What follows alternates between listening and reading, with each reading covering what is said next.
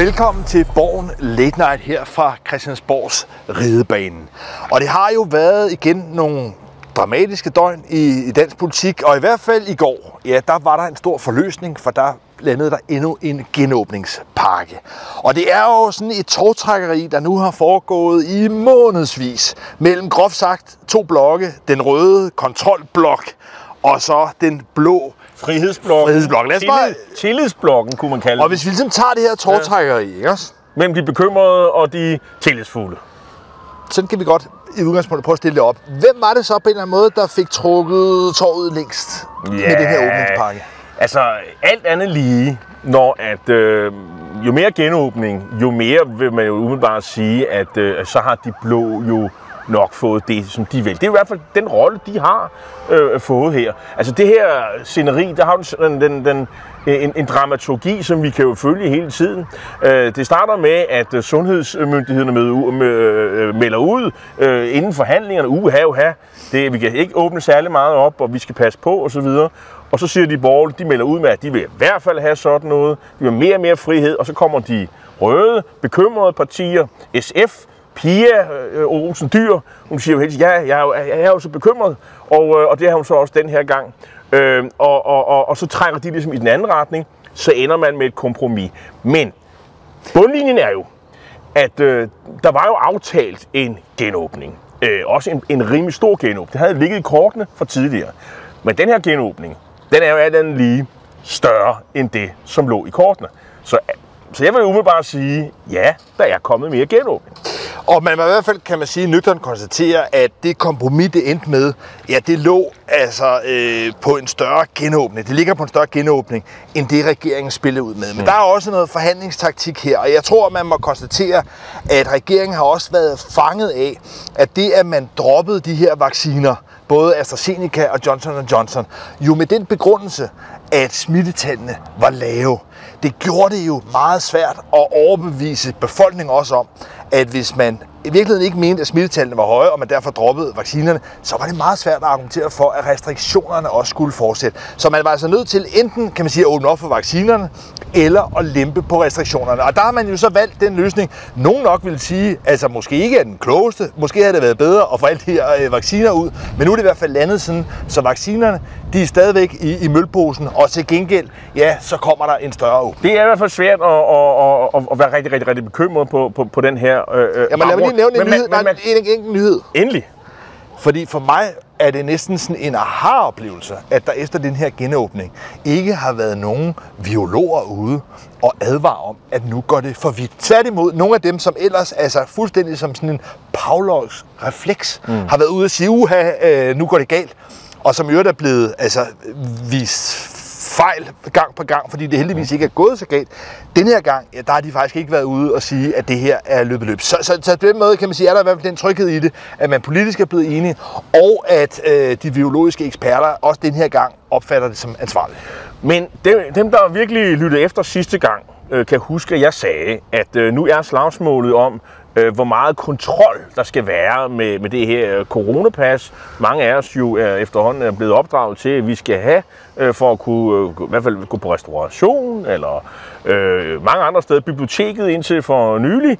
Øh, og, og der havde de jo borgerlige spillet ud med, at de, øh, de mente ikke, at det var øh, hvad skal man sige, bibliotekarerne øh, og, og personalet i, øh, på restaurationer, tjener og andre, øh, som skulle varetage den her kontrolvirksomhed. Øh, det var noget, øh, vi hver især, øh, altså man havde tillid til borgerne, øh, så det var op til os at ligesom kunne øh, dokumentere, hvis nu man lavede en, en kontroltest, en, en, en, en, en prøve, øh, så kunne vi øh, øh, dokumentere, at vi havde taget den her test. Ja, den så man skulle- såkaldte kørekortmodel. Ligesom man skal have kørekort med, når man kører en bil, Ja. men at det kun er myndighederne, altså politiet, der kan komme og om. Men vi skal jo ikke vise kørekortet, gang vi, vi, vi, vi, vi starter bilen. Nej. Vel? Øh, men, øh, og den øh, havde de borgerlige jo, gik til, de til forhandlinger med. Øh, og i samlet set, bortset fra nye borgerlige, som jo har valgt at, at være helt uden for alt det her, øh, og man havde lidt håbet på, at de radikale og måske enhedslisten kunne være med. Og øh, ud fra nogle af dem, jeg har talt med, så, så var der også en, en alliance, og den holdt sådan cirka 10 minutter så havde regeringen overtalt både de radikale og enhedslisten til, at det der med en kørekortmodel, det var ikke nogen god idé. Regeringen stod fast på, at de vil have det her coronapas, og de vil have det resten af sommerferien. Men dermed har vi jo nu også fået anskueligt gjort, hvad det er, der er de næste trin i den her øh, videre genåbning. Det, der vil være de borgerlige krav også næste gang, det er den her kørekortsmodel. Og lur mig, næste forhandlingsrunde, fordi det her det kommer til at fortsætte, der vil det så ligesom være den lunds, der bliver givet til de blå partier. Men der er jo efterhånden ikke så meget mere. Altså nu kommer, nu kommer vi ud og spille håndbold igen. Øh, Det var, de var også dem, der ikke Det glæder du dig selv Her på fredag, der kan man spille håndbold i håndbold, hånd, håndboldhallerne. Morten Stig Christensen fra Dansk Håndboldforbund er nu en glad mand. Øh, men der er jo stadigvæk, og der må man jo bare erkende, diskoteker, Lars. Det er nok nogle år siden, vi, vi, vi, vi slog vores folder på diskotekerne. Øh, de må stadigvæk øh, vente med at åbne. Og jeg skulle hilse at sige øh, fra nogle af de unge mennesker, jeg kender, for eksempel mine øh, døtre derhjemme, at der er der altså en stor, stor bitterhed over, at man igen føler, at man er blevet sat bag køen. Ikke så meget med diskotekerne, det tror jeg, de fleste godt kan forstå. Musikfestivaler måske? Men, men musikfestivaler, alle sommerens øh, festivaler og, og, og, mange af de aktiviteter, som jo på en eller anden måde vil være droslet ned. Så det er klart, at øh, selvom man nu endeligt også begynder at åbne for ungdom, ungdomsuddannelserne, for videregående uddannelser, ja, så har der altså stadigvæk været et mønster i, at øh, mange af de unge mennesker og det liv, de nogle gange lever, det har været nedbrudt. Men der er stadigvæk tilbage et, øh, skal man sige, et, et slagsmål også med, hvad skal man sige, hvordan skal man kompensere de dele af erhvervslivet, der jo stadigvæk har det svært. Mm. Jeg minder om, øh, måske ikke så meget restauranterne øh, længere, men i hvert fald øh, øh, hotel øh, og Turismeindustrien. Og, turismeindustri, og det er jo også restauranterne, fordi det er jo ikke fordi, det vælter ind med, med, med, med turister i, Danmark. Så det tror jeg også, der kommer et, et slagsmål om at, at få at få gang i den del af sektoren. Tyskere for eksempel, Ja, flere og- tyskere og- og, og nordmænd og svenskere osv. Udfordringen er jo, at med den usikkerhed, der trods alt stadigvæk er, om øh, tyskere ikke mindst, men også nordmænd, om de ligesom vil booke sommerhus i det omfang. Det er der ikke noget, der tyder på endnu, mm. men når det er kommet, og det er så trods alt en milliardindustri, i hvert fald i, i store dele af, af landet. Så der er stadigvæk, kan man sige, nogle store økonomiske efterslæb, som man ikke rigtig øh, jo har fået rettet op på. Men politisk må man bare konstatere, at ved at give de indrømmelser til de blå partier, ja, så har regeringen igen fået kan man sige, sænket temperaturen i debatten og, og få lavet en, en mindelig løsning, som jeg tror, de fleste kan acceptere. Men jeg kan godt se et andet øh, øh angrebspunkt, der, der måske også er lidt paradoxalt, fordi øh, det her med, at øh, der, skal, der skal være sådan et incidenstilfælde, det er noget med 250 per 100.000 indbyggere. Nu er det jo ikke alle kommuner i Danmark, der har 100.000 indbyggere, så, det, så hvis man måske kun har 60, jamen så, er det, så skal der ikke være ret mange, før at man faktisk øh, bliver nødt til at lukke hele dynen ned. Og det er jo altså den gamle model. Altså det er skoler, biblioteker, restauranter, øh, frisører, hele banden, hele, hele dynen inden for en kommune. Og øh, vi så jo øh, Hørsholms borgmester, som er konservativ, han var jo helt oppe at ringe. Øh, og nu er de på vej ned, men øh, der er mange andre kommuner, og jeg har bemærket, flere af dem er faktisk konservative. Øh, og så samtidig har vi jo en konservativ partileder, der virkelig slår på trummen for, at vi skal åbne, åbne, åbne, og vi skal vaske tavlen ren, og vi skal slet ikke have nogen restriktioner. Og samtidig er, har jeg bare lagt mærke til, at det er, det er, det kan være lidt tilfældigt. Det tror jeg, det er. Og Helsingør. ja. Helsingør, øh, Hørsholm, og at, at de, de slås med de her problemer. Og noget andet, jeg så har lagt mærke til, det er, at i en vis fase af hele det her coronaforløb, der var der meget fokus på nogle af de udsatte boligområder, for eksempel øh, Voldsmose, og hvor der ligesom var en stemning for at lave nogle langt mere vidtgreb, vidtgående beføjelser i forhold til at kunne tvangskontrollere og tvangsteste.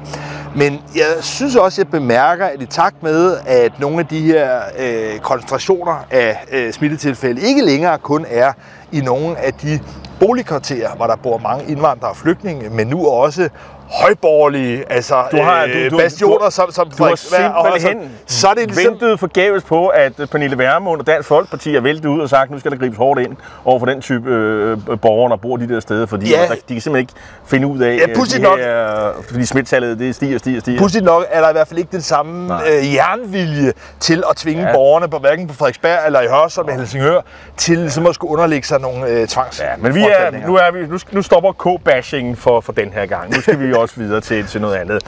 For der er en anden kæmpestor, ulmende sag herinde mm. på Christiansborg, som vi har været rundt om før, og det er jo de danske børn og deres mødre i Syrien. Ja. Og sidst vi, vi talte sammen, der har der jo været øh, lidt rumlen. Mindre ballade, i hvert fald så meget, så, så statsministeren har været ude og, øh, og ligesom med en til ro og, og, og, og sige, at alle dem, der ikke mener det samme som hende og, og Rune øh, Rasmus Stoklund om, øh, om udlændingepolitikken, ja, Det er sådan nogen, der ønsker de gode gamle tilbage med Svend, øh, Svend, med Svend Augen og Anker Jørgensen øh, tilbage i 80'erne og 90'erne, hvor enhver flygtning er en ven, du ikke har kendt. Altså, øh, og det var jo en, en, en, en, en, en kæmpe fejl, hvis man ville tilbage til det. Så der vil al, al opposition i Socialdemokratiet, det blev simpelthen slået sammen med øh, det, vi mange vil sige i dag, skøre, øh, hippie-liberale synspunkter, som Socialdemokratiet abonnerede på for 30 år siden. Man kunne også vende den rundt og sige, at der i en lang række valgkredse, altså kommuner, frem mod kommunalvalget til efteråret, er nogle socialdemokratiske partiforeninger, mm. som altså står i en konflikt, som ikke nødvendigvis handler så meget om Dansk Folkeparti længere, fordi de er blevet knust, men som for eksempel her i København, hvor vi står, hvor Socialdemokratiet kommer til at kæmpe en kamp fra hus til hus, om at det ikke er venstrefløjen, der øh, overtager magten. Og på den måde er der også andre steder, Ærø, som har været et sted, hvor øh, Socialdemokraterne har råbt op, hvor øh, dynamikken der lokalt simpelthen handler om, at der ikke er opbakning til den hårdeste hardcore linje i udlændingepolitikken. Så, så det, der altså totalt er en dynamik i Socialdemokratiet, det er, at der lokalt er partiforeninger, som måske godt kan forstå, hvorfor man gør, som man gør inde på Christiansborg. Er kritisk over for det, man kan godt forstå det, men som samtidig bare kan konstatere, at i deres lokale valg, frem mod kommunalvalget, der giver det altså ikke mening at sige det samme som Dansk Folkeparti, for der skal man måske ud og kæmpe vælgerne med SF, med radikale, Men... og derfor er der altså bare en dynamik, som gør, at det kan godt være, at Mette Frederiksen kan slå hårdt og brutalt ned på en hver form for dissens i den socialdemokratiske folketingsgruppe. Men ude omkring i landet, ja, der er der altså socialdemokrater, som ikke længere bare sidder tavse tilbage. Men men der er jo også det der med, at man, mange har nok accepteret, at øh, ja, ja, vi må mene det samme som Dansk Folkeparti øh, om i udlændingepolitik. Vi må måske også lyde som dem. Det er nødvendigt for at få regeringsmagten. Vi får så meget andet, øh, men øh, vi bryder os ikke om det. Men nu, ja, men nu, nu, nu, nu gør vi så det, og, og nu, er, nu har Socialdemokratiet jo, og Mette Frederiksen jo vundet temmelig stort, kan man sige. Man fører, det sidste meningsmåling tror jeg, man førte med en 14-15 procentpoint, så det er jo ikke fordi, at de borgerlige frygtindgydende på noget som helst tidspunkt. Tvært imod. Så det vil sige, den regel om, at nu skal vi tige stille om, hvad vi egentlig mener om andre ting, øh, for, og vi må ikke skabe splid i bevægelsen, fordi det, så vil vælgerne flygte væk, det gælder ligesom ikke rigtig mere. Du kan ikke ligesom skræmme folk med, den, øh, med, med de synspunkter. Og jeg har kendt mange socialdemokrater i mit liv, og jeg synes, jeg har mødt flere, af dem, der har været sådan lidt humanistisk indstillet og, og synes, vi skal tage vare, de store skal tage vare om de små, vi skal en solidaritet, det er ikke bare noget med hvilket pas man har, det skal vi være med alle øh, mennesker, øh, øh, og, og, og det her med, at hver gang der er en, en, en flygtning, der skal udvises øh, og, og skal have afbrudt sin skoleuddannelse, der synes jeg ikke, at jeg erindrer, det er socialdemokrater, der stiller, stiller sig op og siger, at hun skal bare ud, eller han skal bare ud. Tværtimod, de, de, de er sådan nogle, nogle mennesker, man vil forvente at gå med i fakkeloptogene. Og, og, og, og, og der må jeg bare sige, øh, dem tror jeg, man hører lidt mere til nu. Mm. Men altså, for mig at sige, er der ikke nogen tvivl om, at Mette Frederiksen har spændt buen for hårdt i udlændingepolitikken i forhold til også sit eget parti. Mm. Ikke forstået på den måde, at der... Altså, jeg, jeg vil sige, at Socialdemokratiet måske er delt op i tre fløje. Der er ligesom de benhårde strammere, jo, som jo. er... Rasmus Stoklund. Rasmus Stoklund, men som også er, er Mette Frederiksen selv og, og Mathias Tesfaye. Det er dem, der ligesom ligger linjen. Mm. Så de benhårde strammere, det er dem, der sidder. Så er der ligesom det, jeg vil kalde en mellemgruppe af taktiske opportunister. Altså, øh, altså dem, der køber argumentet med, at det er ja, nødvendigt for at få magt magten. At det var simpelthen, kan man sige, en studehandel, man var nødt til at lave for at få Dansk Folkeparti-vælgerne over. Og så er der til, til sidst en gruppe af det, jeg vil kalde tavse humanister, hidtil tavse, mm. som altså på en eller anden måde har accepteret, at flertallet i Socialdemokratiet ville noget andet. Så de har ligesom puttet med deres holdninger, men det begynder nu at boble frem. Og jeg vil sige igen, skal man lægge mærke til, det er særligt i nogle af de kommuner, hvor Socialdemokratiet altså kæmper i høj grad med venstrefløjen om de næste kommunalvalg, altså på. Men en af de sager, hvor man skal sige, øh, hvor kritikerne har været ude, det er jo det, der, det her med de syriske børn. Og, øh, og den sag er jo faktisk noget, der sådan bliver afgjort måske i en af de her dage, fordi mens vi taler her, vi optager her øh, øh, tirsdag øh, over middag, jamen øh, der har der jo været en trafik øh, fra Christiansborg her, hvor partilederne, i hvert fald øh, fem partiledere, øh, det er øh, Venstre, Konservative, Liberal Alliance, de radikale og SF, jamen, de har taget turen over til Justitsministeriet, som ligger over på den anden side ude i, øh, i, øh, på, på, i Slottsholmsgade. Og, øh, og så er de blevet inviteret op på kontor, hvor der har ligget sådan en rapport, en taskforce evalueringsrapport, som skal undersøge alle mulighederne for, hvordan man kan få børn øh, fra de syriske fangelejre hjem, vel at mærke uden deres mødre. Hvordan kan man gøre det? Det var det, det var det de her fem partier, som sammen med regeringen blev enige om, at øh, man skulle øh, have Udenrigsministeriets øh, embedsfolk til at undersøge. Og, øh, og så får de, øh, hvad ved jeg, øh, en, en halv time tid til at læse den her rapport. Den kan vel ikke være så, så lang. Og, og når de er færdige med det, så går de så ind i et, øh, et rum, hvor der sidder de relevante ministre. Det er jo så justitsministeren, Nick Hækkerup, og det er udenrigsminister Jeppe Kofod. Og så sidder der nogle folk fra politiets efterretningstjeneste, fordi det handler om Danmarks sikkerhed, det her. Øh, det er jo potentielle terrorister, der er nogen, der mener, dem, der sidder i fangelejrene. Og så kan der stille spørgsmål og komme med kommentarer til rapporten. Og når vedkommende er færdige, så går vedkommende ud af belagt med tavshedspligt, så kommer den næste partileder, og, og den trafik fortsætter faktisk hele dagen. Og, og så i løbet i morgen, så skal der være en såkaldt høring. Og øh, er det så, hvor du og jeg og, og, og samlet danske verdenspresse er inviteret? Det ved vi faktisk ikke rigtig noget om. Der skal jo nok være en eller anden konklusion. Hvorfor er det interessant? Det interessante er jo, at de radikale, specielt Sofie Carsten Nielsen, hun har jo sagt, at øh, hvis ikke øh, udenrigsministeren Jeppe Kofod handler i forhold til de syriske børn, jamen så forbeholder hun sådan set retten til at fyre ham. Ja, og, jeg tror, øh, ja, og, og, ja men her skal, her skal man jo være meget præcis med, hvad ja. det er for nogle betegnelser. Mm.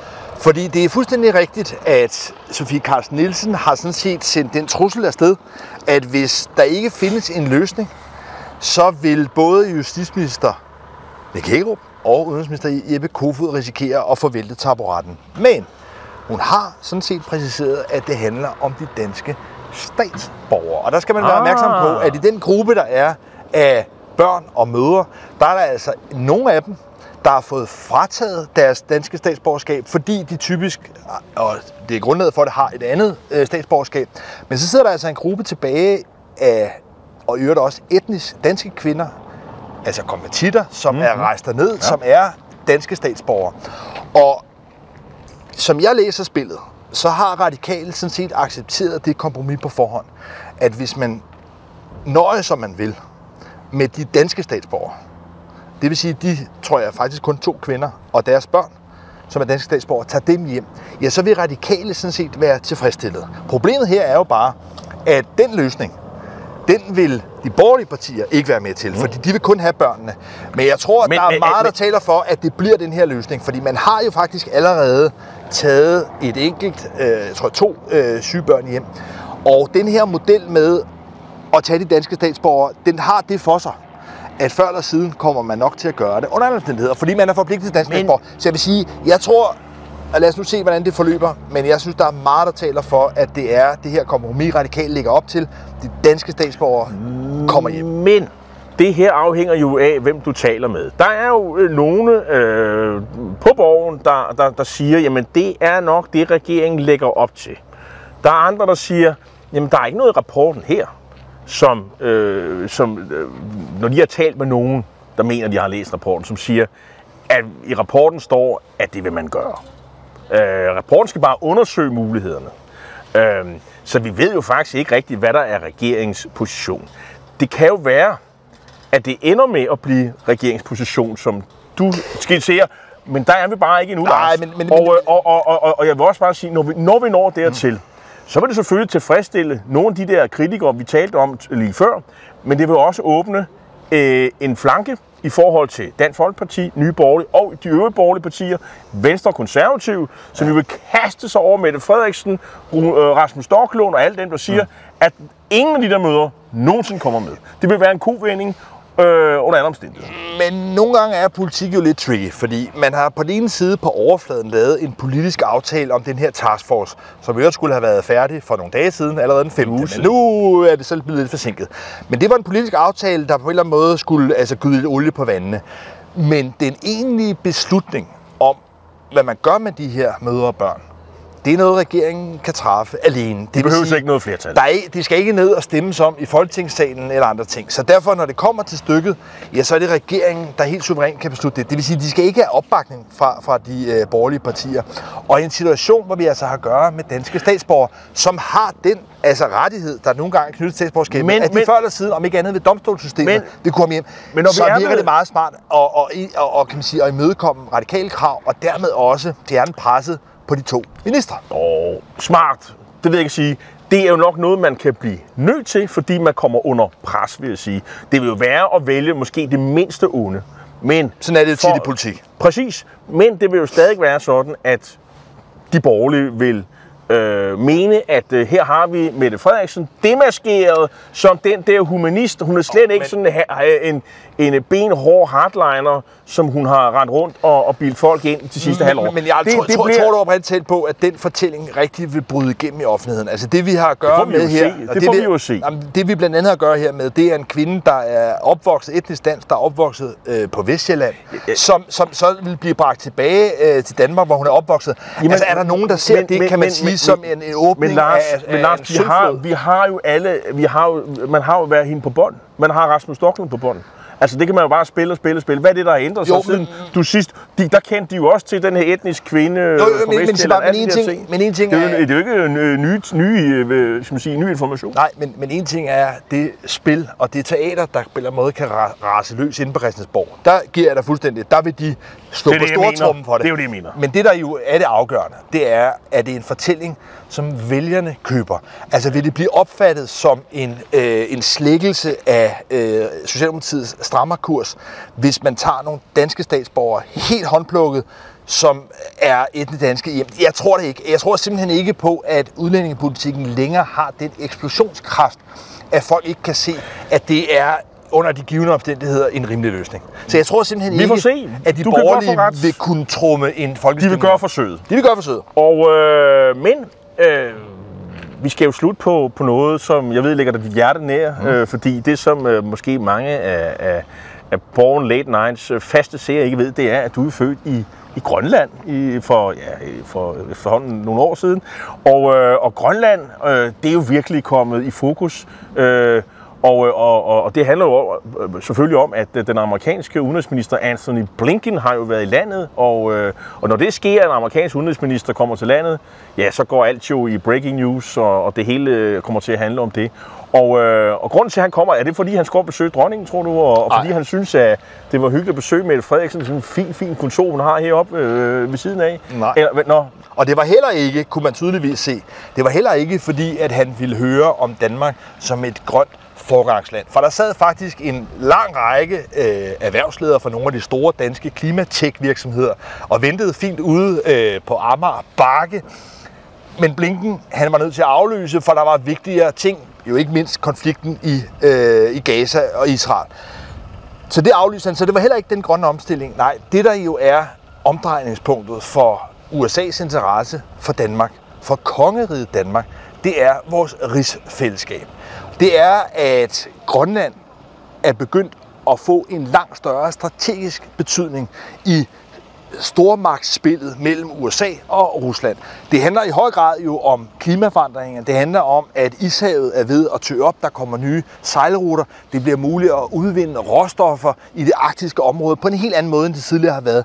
Det gør, at der altså både fra kinesisk og russisk og amerikansk og kanadisk side er en voldsom både kommersiel og militær interesse for området.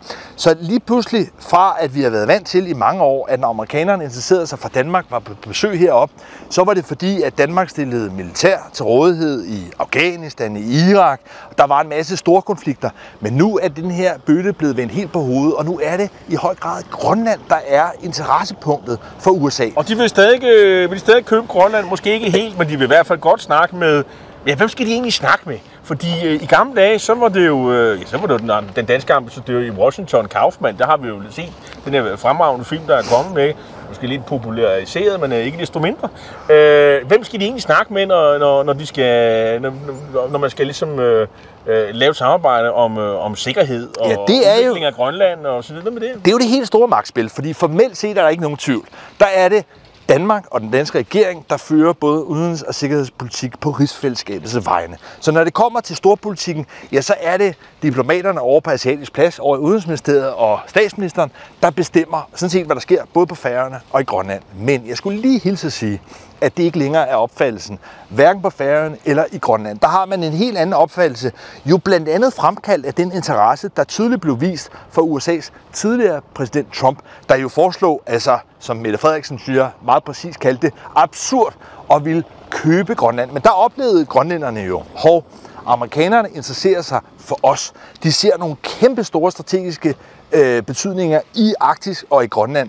Og derfor er der ligesom, kan man sige, sket lidt et, øh, et magtskifte, hvor det lige pludselig er grønlænderne, der mener, at de skal forhandle direkte med amerikanerne, og at Jeppe Kofod i virkeligheden bare så er en høflig vært, som kan stille nogle tallerkener frem, og så kan amerikanerne og grønlænderne, øh, og det vil jeg sige, er- lykkedes men med er- det her besøg. Men er det, er det sådan helt i overensstemmelse med den der aftale om rigsfællesskabet, hvor altså udenrigspolitikken føres fra asiatisk plads, altså over på den anden side af kanalen, øh, hvor udenrigsministeriet hører til? Øh, eller hvad? Altså, det Nej, er som men- om, det er en, i, i proces, det her, at øh, grønlændernes skal man sige, trang til mere selvstændighed, uafhængighed måske, er, er, er vokset. Og det er den vel især, fordi øh, den person, der øh, varetager øh, populært sagt udenrigsministerposten, eller i hvert fald et ministerpost for udenrigsanlægner, han hedder Pelé Broberg, altså Pelé ligesom fodboldspilleren, øh, fra Brasilien, øh, og han kommer fra det her parti, der hedder Nalarak, som jo blandt andet har den øh, opfattelse, at det der med uafhængighed helt fra Danmark, det kan man få i løbet af meget, meget kort tid. Og, øh, og, og valget, man gik til valg på en, øh, et, et, et tilbud til vælgerne, hvor man sagde, at det der øh, 4 milliarders øh, øh, bloktilskud, som, øh, som Danmark øh, hoster op med, med hvert år, jamen det vil da bare fortsætte øh, selv efter uafhængighed. Det, kan man, øh, sådan, øh, det, det havde man en klar fornemmelse og hvis ikke Danmark hoster op med det, så vil man blive idømt Danmark pengene via internationale øh, domstole og andre ting. Det kunne man jo bilde folk ind. Det, det kommer ikke til at ske, vil jeg sige.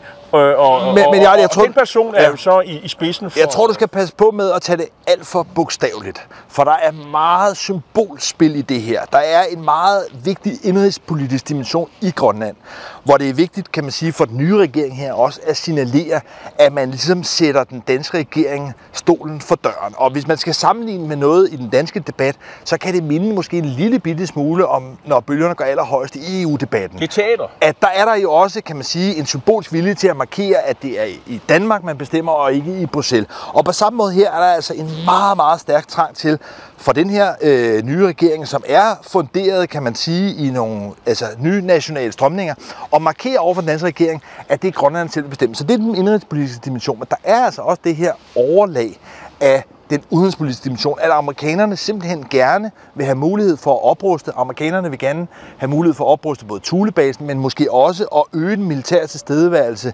i og omkring Grønland. Og der er problemet lidt her, at den danske regering måske lidt stedmoderligt har behandlet rigsfællesskabet, i hvert fald ikke længere har den pondus. Og der er det så, at amerikanerne i virkeligheden gerne vil have den direkte forbindelse, kunne lave aftaler med grønlænderne. Grønlænderne er jo interesseret i at, at lave aftalerne direkte med Danmark, så det er altså oplevet i går da Anthony Blinken var på besøg her. Det var i virkeligheden et lidt historisk brud, fordi Danmark har ikke længere overhånden i rigsfællesskabet. Altså, det kan godt være, at man formelt har den her altså, ret til at føre udenrigs- og sikkerhedspolitikken, men i praksis, der er det blevet stikket. Jeppe Kofod blev på mange måder ydmyget, og Pelle, Pelle Broberg, som du nævner her, altså øh, medlemmet af der grønlandske landstyre for udenrigsanlægner, ja, han markerede også meget klart, at han havde i virkeligheden ikke så meget at tale med Anthony Blinken, altså den amerikanske udenrigsminister, om her i København, fordi nu her på torsdag, ja, der mødes de op i Kangerlussuaq, altså i det, der på dansk hedder Sønder Stomfjord i lufthavnen der, hvor de har det egentlige topmøde. Og det er der, de skal forhandle mellem Grønland og USA. Og det er altså et nybrud, ganske hvis vi Jeppe Kofod får lov til at sidde med med et glas vand nede på hjørnet af bordet. Men det er altså et nybrud, at vi nu ser grønlænderne forhandle direkte med Er det amerikanerne. ikke fortegnet, at, øh, at, at, at, at det er ham, der sidder for bordet? Er det, er, er det, ikke, Jo, er det ikke at tegne den sådan lidt... Jeg er enig i, at Pelle øh, Broberg, og i øvrigt også hans øh, færøske kollega, som Ja. også er udenrigsminister, han hedder Jenis Av øh, Ranis. Ranis, som jo også er en type, der, der, der, der, der bruger offentligheden og medierne på hele tiden at gøre opmærksom på, at, øh, at selvstændighedstrangen er stor, og man repræsenterer et, øh, et, øh, et selvstændigt land, mere eller mindre. Øhm, øh, øh, selvstændigt er Grøn- Grønland jo, altså de er bare ikke uafhængige.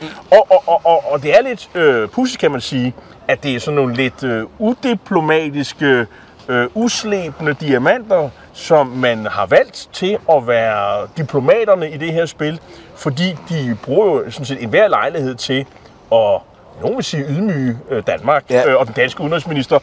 Og der er det bare, jeg vil sige til dig, sige, eller sådan helt nøgtern, jeg tror ikke på, at en alliance, et rigsfællesskab, på sigt kan holde til, at man har øh, udenrigsminister, som jo mere eller mindre angriber et rigsfællesskab, og de, skal man sige, grænser for, hvem der bestemmer. Øh, det må på et eller andet tidspunkt føre til et brud, eller at Danmark insisterer på, det er altså os, der bestemmer, Ja. og øh, ellers så må vi forhandle den her øh, aftale igen. Men der er jeg bare ked af for de folk, der sidder herhjemme og tænker, nu har vi i årvis betalt et kæmpe bloktilskud på op mod 4 milliarder kroner om året til Grønland.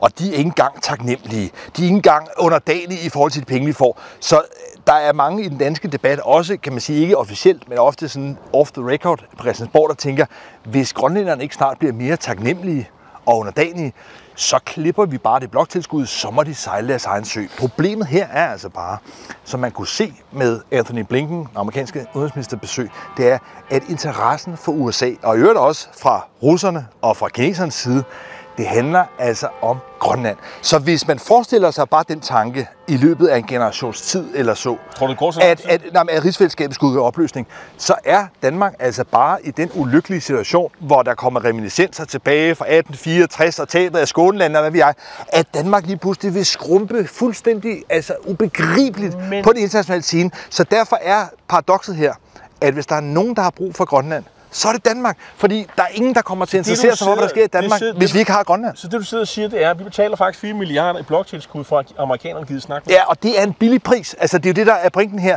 at, øh, at, at det er historisk, men nu skal vi ikke øh, rulle det et helt store arsenal ud i forhold til Grønland. Men man kan sige, at den rabat, mange også vil argumentere for, at Danmark har haft i NATO-medlemskabet, hvor vi en lang periode har kunnet have et langt mindre forsvarsbudget, end vi egentlig var altså, forpligtet til, at det har vi kunnet tillade os, fordi vi samtidig har givet amerikanerne ret frit spil i Grønland. Så derfor kan man sige, er der altså nogle storpolitiske regnskaber her, som på en eller anden måde gør, at de der øh, småfætterier omkring bloktilskud osv., det er noget, der bliver faret til side, og jeg synes, vi altså ser nu et brud her, hvor Danmark måske baglæns bliver trukket ind i historien og må erkende, at Grønland spiller en langt større rolle for vores kongerige, end vi hidtil har vil anerkende. Jeg tror, at vi kommer til at, at se meget mere til det her, og jeg tror også, at det er noget, der tvinger regeringen og, og skal man sige, de politiske partier på Christiansborg til at revidere øh, den strategi, man skal have i forhold til Grønland. Det her kan ikke blive ved med at køre. Man bliver nødt til og, øh, og finde en eller anden forståelse med i hvert fald broderparten af de grønlandske, og sikkert også de færøske partier med, hvordan skal det her rigsfællesskab køre i fremtiden? Øh, fordi øh, det der med at ydmyge danske udenrigsministre, når at, at, at, at de store drenge og piger fra USA kommer forbi, det tror jeg ikke, man skal se mere. Det tror jeg ikke, man vil finde sig i, i længden. Det var alt for, hvad vi havde på tapetet i, øh, i den her udgave af Borgen Late Night. Tak fordi I kiggede med. Vi ses øh, formentlig igen om 14 dage.